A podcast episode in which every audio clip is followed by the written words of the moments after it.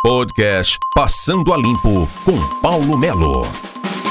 Eu sou Paulo Melo, este é o portal mznoticia.com.br, o podcast Passando a Limpo.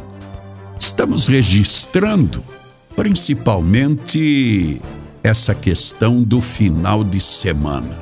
Bastante agitado, bastante preocupante e principalmente quando falamos sobre ocorrências. E você vê que nós temos muitas coisas nas ocorrências políticas, nas passeatas, protestos. Nós temos o governo do estado mexendo no pedágio e diz que vai ser o maior sucesso. Mas nós teremos 15 pedágios a mais no estado. E as normas? Não sei. É pelo menor preço, mas vai ter um custo. E aí, a cada obra realizada, a concessionária tem o direito de aumentar o preço do pedágio. Vamos ver se o novo pedágio vai ser diferente do anterior. Mas pelo jeito, os 10 bilhões desviados em obras não vão aparecer. E aí querem que a gente tenha juízo.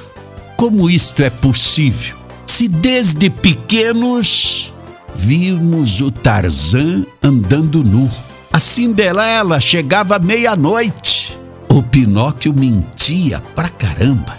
O Alandi era ladrão. O Batman dirigia 320 quilômetros por hora. A Branca de Neve morava com sete homens e o Popeye fumava uma ervinha muito estranha e ficava loucão. A Olivia Palito tinha anorexia. O pica-pau sempre foi trapaceiro. O Cascão não tomava banho. Cebolinha falava tudo errado. A Mônica baixava o pau nos meninos. A Magali era gulosa. O Mickey nunca casou com a Minnie. O Pato Donald também nunca casou com a Margarida. Não trabalhava, os três sobrinhos. Sempre faltavam as aulas. O tio Patinhas era pão duro. O Gastão vivia da sorte. O Dick Vigarista vivia de falcatruas. Estes foram os exemplos que tivemos desde pequenos. E depois querem que tenhamos juízos, porque continuamos tentando levar vantagem em tudo, em tudo. Como será o futuro pós-pandemia? Paulo Melo, no mznoticia.com.br, podcast Passando a Limpo.